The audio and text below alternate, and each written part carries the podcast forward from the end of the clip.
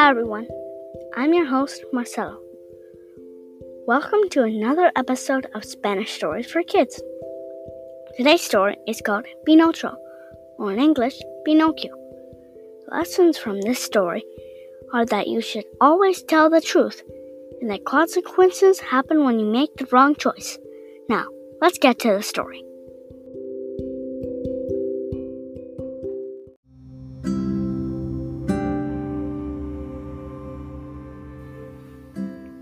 Pinocho. Adaptación de Era Saunders. Érase una vez un carpintero llamado Gepeto. Un día paseaba por un bosque encantado cuando oyó una vocecita. Hola, le dijo. Gepeto miró alrededor y pronto se dio cuenta de que aquella voz procedía de un trozo mágico de madera. ¡Qué extraño! Un trozo de madera que habla, pensó. Gepeto se lo llevó a casa y se puso a tallar una marioneta con él. La vistió y le puso un sombrerito adornado con una pluma. La marioneta se puso a bailar por toda la habitación para Gepeto, que no podía parar de reír. Hola, dijo la marioneta. Gepeto le puso el nombre de Pinocho. Ahora tendrás que ir a la escuela como los otros niños, le dijo Gepeto. Al día siguiente, Pinocho se fue al colegio andando con sus piernas de madera. De camino, un grillo se le subió al hombro. Me parece que tira bien tener un amigo, le dijo a Pinocho. Yo te enseñaré lo que está bien y lo que está mal. Un poco más adelante, Pinocho se encontró con un zorro y un gato.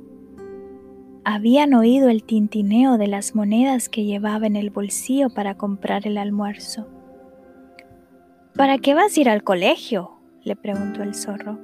¿No te gustaría más venir a jugar con nosotros? A Pinocho le pareció buena idea.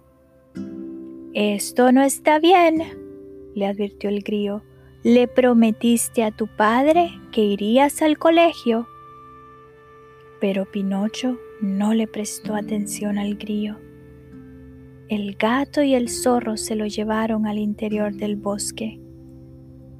Si plantas aquí tu dinero, crecerá un árbol de monedas, le dijeron. Ven mañana y lo verás. Esto no está bien, le advirtió el grillo. Este dinero es para comprarte el almuerzo. Pero Pinocho no le escuchó. Cavó un agujero en el suelo y enterró las monedas que llevaba. Después volvió a casa muy hambriento y no le contó a su padre que no había ido al colegio. Al día siguiente, Pinocho tampoco fue al colegio. En lugar de eso, se adentró en el bosque con el grillo al hombro en busca del árbol de monedas. Pero cuando llegó al lugar donde había enterrado su dinero, no había ningún árbol, y cuando fue a desenterrarlo, descubrió que había desaparecido. El zorro y el gato te han jugado una mala pasada, dijo el grillo. Lo único que querían era quedarse con tu dinero. Pinocho se sintió triste, pero fingió que no pasaba nada. Entonces se adentró con fuertes pisadas en el bosque. Voy a vivir una aventura, anunció. El grillo le suplicó que volviera con Gepeto, pero Pinocho caminó sin descanso hasta que anocheció y empezó a tener un poco de miedo. Al rato llegó a una pequeña cabaña y se puso a porrear la puerta. Un hada de cabello turquesa le abrió. Nos hemos perdido, explicó Pinocho. ¿Nos podrías ayudar? El hada los invitó a pasar y les dio de comer. ¿Por qué estáis tan lejos de casa? les preguntó amablemente. Pinocho no quería contarle que había desobedecido a su padre. Es que nos perseguía un gigante, mintió. De repente, la nariz de Pinocho creció un poco. El gigante era tan alto como tres árboles. Siguió mintiendo Pinocho mientras la nariz le crecía un poco más.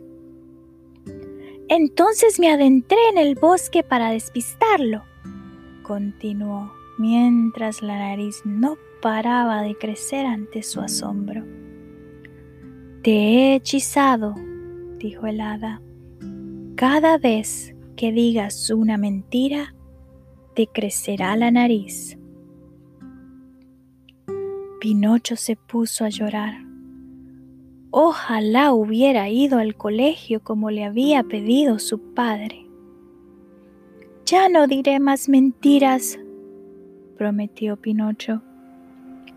El hada llamó a sus amigos los pájaros carpinteros para que picotearan la larga nariz de Pinocho hasta que quedara como antes. A la mañana siguiente, Pinocho volvió a atravesar el bosque con el crío al hombro. A partir de ahora haré todo lo que me diga mi padre, prometió. Pero cuando llegó a casa, Gepeto no estaba. Lo único que encontró fue una nota encima de la mesa de la cocina que decía así. Querido Pinocho, he ido a buscarte. Te he hecho mucho de menos, hijo mío. Tu padre que te quiere, Gepeto. Pinocho se puso muy triste. Se había portado muy mal. Tenemos que encontrar a mi padre y traerlo a casa, dijo sollozando. Así que él y el grillo se pusieron de nuevo en camino.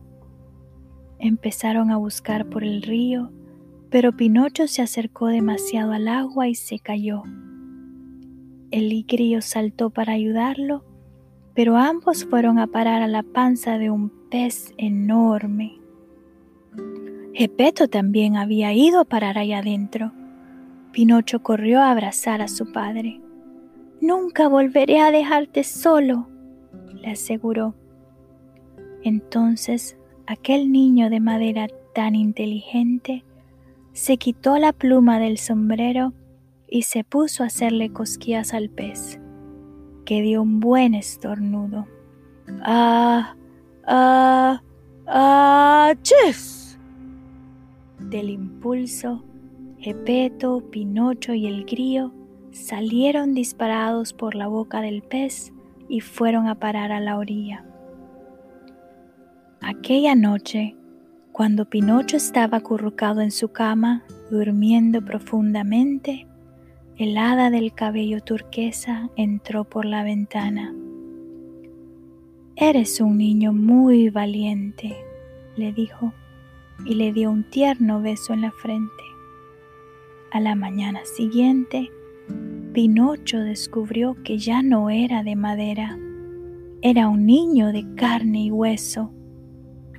Desde entonces fue un buen hijo para Gepeto y el mejor amigo del grillo que nunca más tuvo que ayudarle a saber lo que estaba bien y lo que estaba mal. Fin.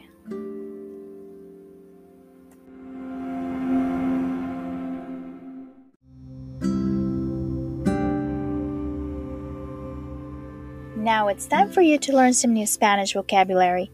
Marcelo, what are the words you chose from today's story? Sure.